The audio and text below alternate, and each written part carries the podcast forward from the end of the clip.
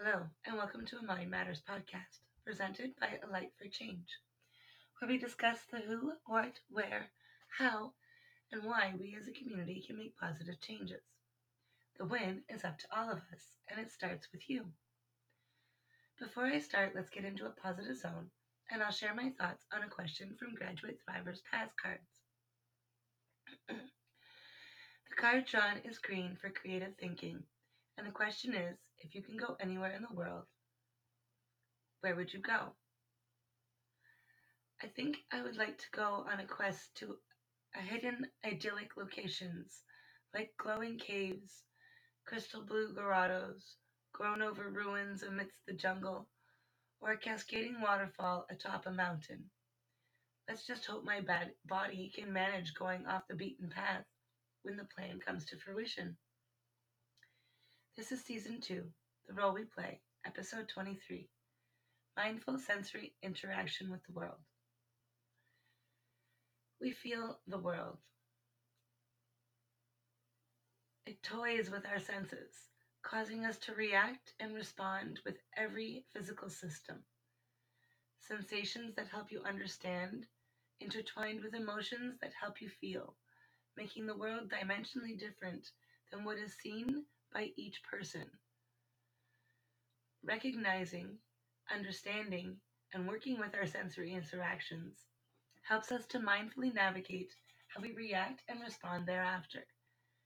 Keeping all your systems at optimal function requires both physical and mental hygiene. Our body speaks to us in sensations.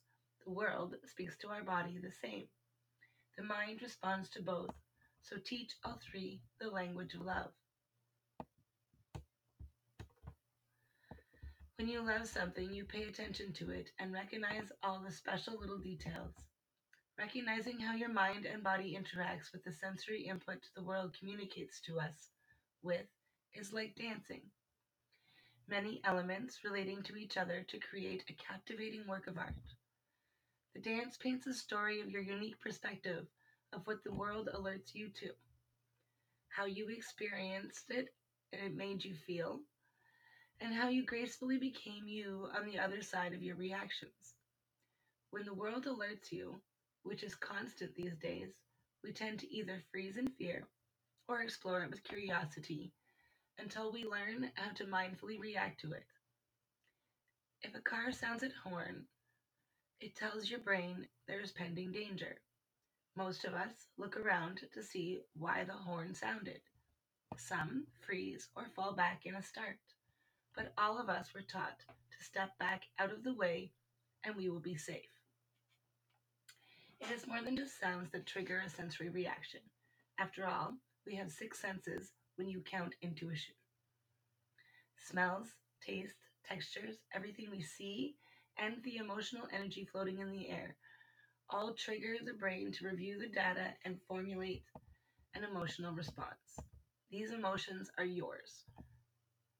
Others can attempt to elicit a response, but only you can decide what to do with the emotions you feel. I am triggered by sensations that alert me to a problem. Such as elevated and irritated voices, a furrowed brow, erratic body movements, loud warning sounds, negative expressed emotions, and even uncommon smells. Inputs of this nature send me into a loop of urgent creative creativity, donning an air of command laced with a tone of belittlement. The moment never lies. There is always something to be solved.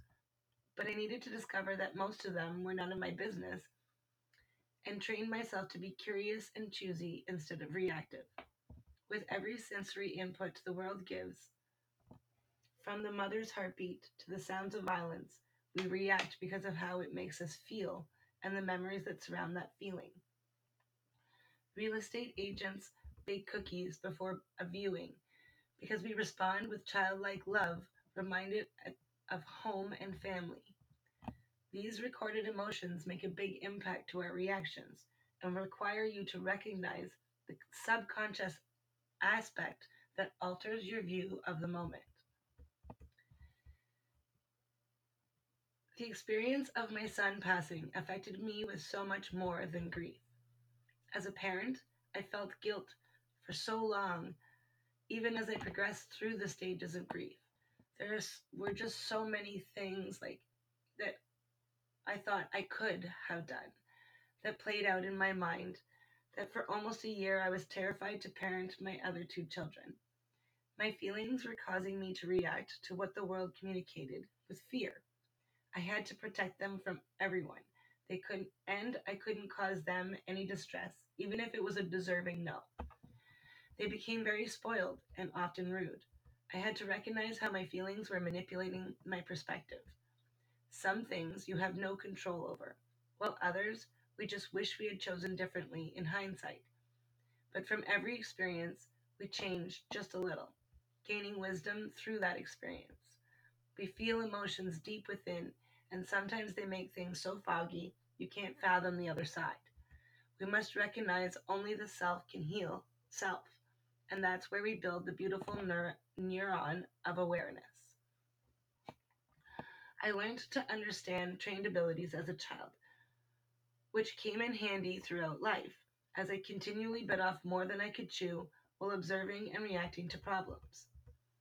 That is, until my mind and emotions battled the unsolvable problem of understanding why and how my son could be an angel, causing a complete nervous shutdown. I no longer function well in high paced, multitasking, problem filled environments, but the sense that came from this feeling diversified my understanding of cognitive emotional processing.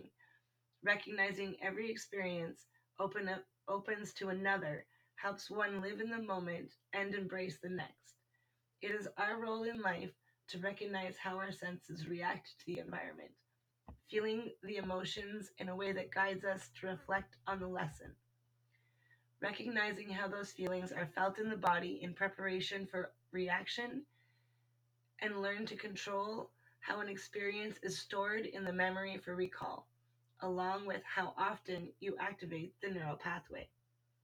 It is our role in life to recognize our conscious growth in physical awareness in every experience. Self awareness is your awareness of the world, which you experience through five senses sound, touch, sight, taste, and smell. Pay attention to your sensory impressions and be aware of those five ways the world comes to you is a great quote by Deepak Chopra that I quite admire. In first recognizing our sensory experience, we learn to understand how we dance with the world while learning how to live with hope of attaining our highest conscious form. Understanding the recognizable aspects of the sensory dance allows you to experience life with courage. The heart is free to explore the deeper meaning or intention of a sensation, how it can be used as a tool for self-awareness, and how you can mindfully feel the dial mindfully feel the dialogue while staying in the moment. This process, Dr. Guy Winch calls emotional hygiene. If we give ourselves care and respect, we will thrive. We all develop an understanding of sensations at a very young age with regard to physical safety. Warm means comfort, while hot means danger. Cool is refreshing, while frozen is also dangerous. With each experience, we create rules to ensure a safe experience in the next, like putting on sunscreen or a warm coat. Emotional thought processing is similar, but so many of us lack understanding and end up creating a dictatorship. A boy made me sad. I don't like sad. Boys are bad. The girl made me mad. I don't like mad. Girls are bad. This, it's safest to be alone. I am alone lone wolf. Understanding allows for a less black and white emotional rule and returns fact to the storyline. People make you feel, but people aren't all bad. There is always a deeper meaning behind what we feel.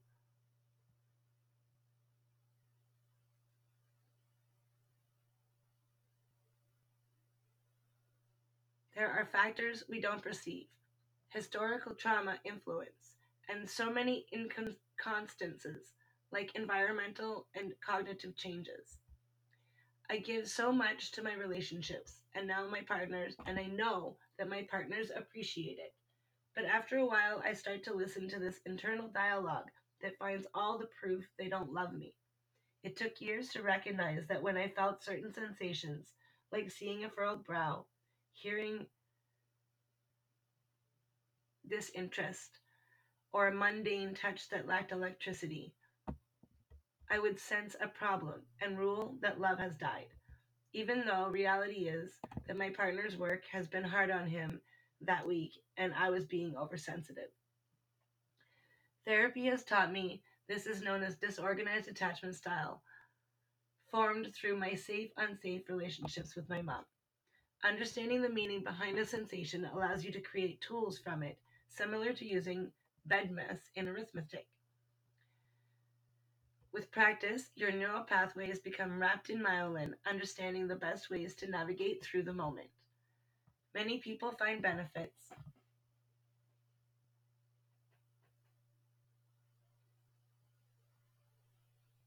sensation in using sensations as what therapists call emotional first aid kits, having calming textures, scents, and images. I spent most of my life training myself to overcome nervousness and get the job done despite my abilities. But as I age, I would get these sensations in my arms that felt like thousands of tiny little electrified spiders crawling all over them, and I would want to scratch or rip them off.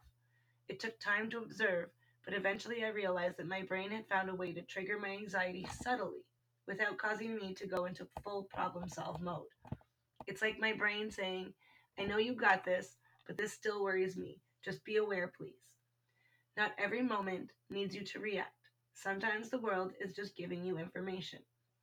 Productive environments are filled to the brim with these moments.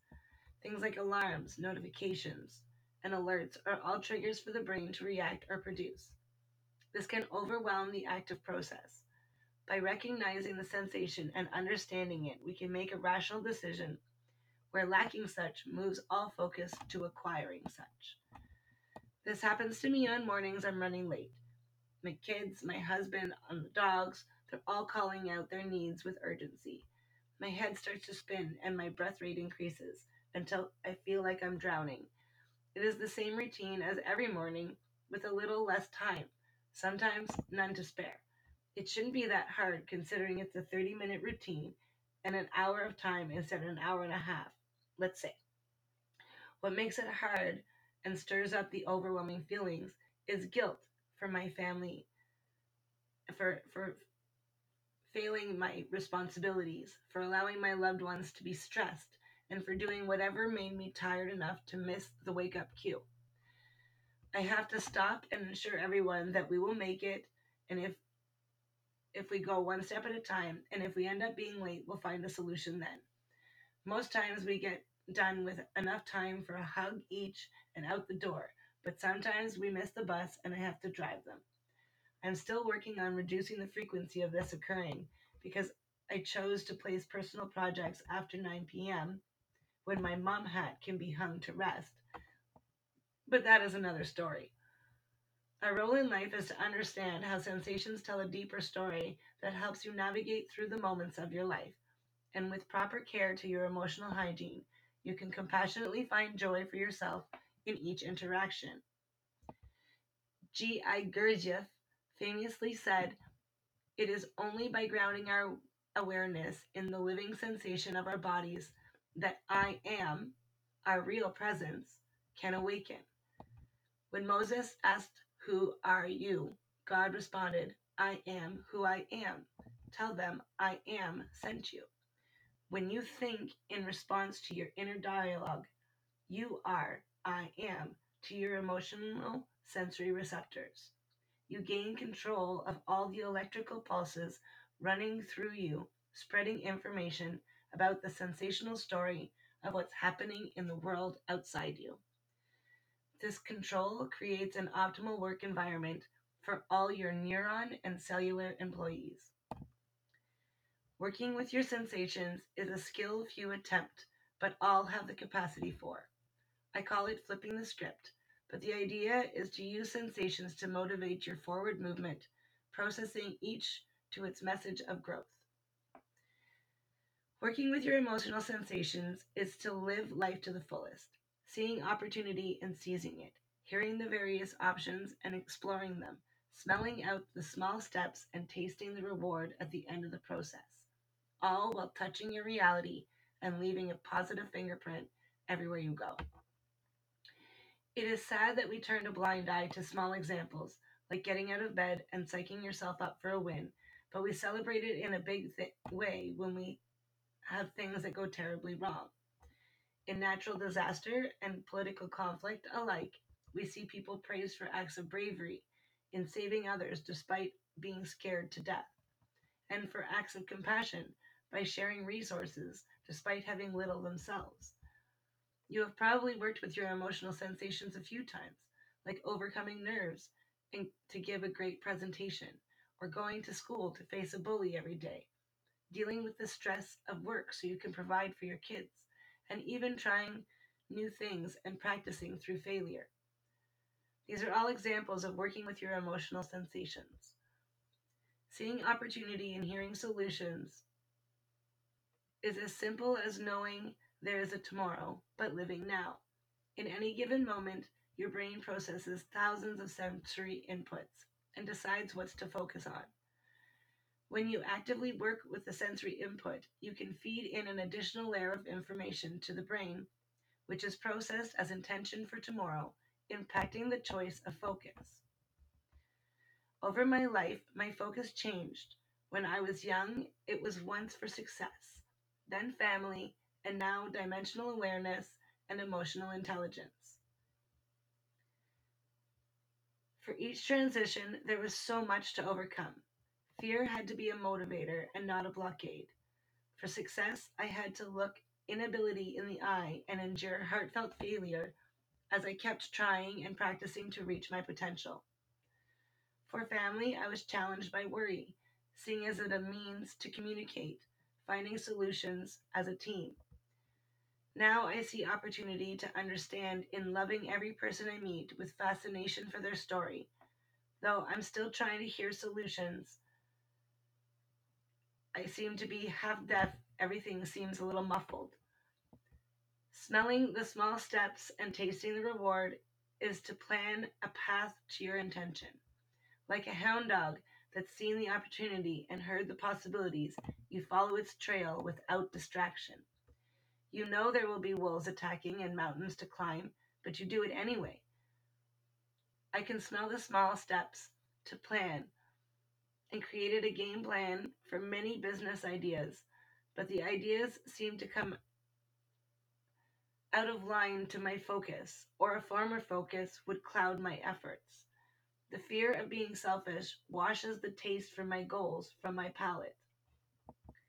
I get 75% of the way through the plan and realize the cost, seeing my family wants more time, or that I lack standardized righteousness via structured achievement, and I decide to step back.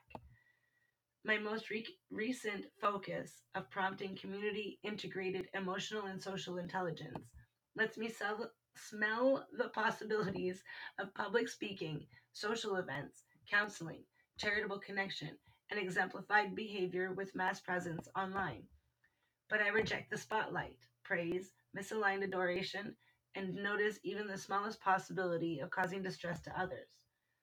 Excusing my reduced enthusiasm with modest referral to responsibility while feeling held by duty to the cause resulted in torn self neglect. Sensory awareness is a continual learning curve I'm still working through, but we all touch a reality and leave a fingerprint of who we are and how we sense the moment behind us, an energy signature that tells the story as remembered by each receiver. I have a big personality. In every stage of my life, I made the kind of impression that left my name a topic of conversation, as something interesting. Honestly, for most of my life, I was flying by the seat of my pants, reaching for optimal outcomes. But as years passed, I realized how different people remember me. There are usually statements of being beautiful, strong, and passionate, but some say I'm wild, while others say I'm cool and collected. Some say I get it done, while others point out my lack of long term follow through. Some say I'm silly, while others say I'm boring and overly philosophical. It all depends on what they perceived of the moment, but the sensation that they all get when they think back on me is positively passionate, powerfully prov- provocative, with purposeful progression that makes me playfully present. Eight in Japanese is ha, so I jokingly say I've always had ha peas. It is a role it is our role in life to work with our sensations to motivate ourselves to live well, but also to recognize our interaction with other sensations of the world, with others' sensations of the world. It is important to reflect and use forethought regarding how we see, hear, smell, taste, and touch the world. After all, life is a sensory deli- delicacy to experience. Robert T. Bennett said it well when he said, The outer world is a reflection of the inner world. Other people's perception of you is a reflection of them. Your response to them is an awareness of you. The reality is, we're always dancing with emotional sensations from the moment the world around us speaks to us through the cognitive processing of it all, and still as our reactions ripple through time, being recalled over and over. There is so much to do and see. We are blessed with amazing eyes that see dimension and color. There is so much to hear. We are blessed with ears that sense a wide range of tone and inflection. There is so much to smell, each triggering memories and ideas. We are blessed with a nose that feeds the brain and the lungs. There is so much to taste, each giving new things to explore. We're blessed with a mouth that can choose if we want to be salty, bitter, or savor every moment of life. Your very presence touches the world and makes it better. Enjoy every sensation, recognize it, understand it, and work with it to make every interaction an enjoyable one. Life is worth living to the fullest, and your sensory receptors are with you always, guiding you to experience all the diversely wonderful sensations life has to offer. As I leave you to think on this topic, I challenge you to think about this mindfulness exercise until then as well. Think about how you live and how you contribute to how your life is playing out.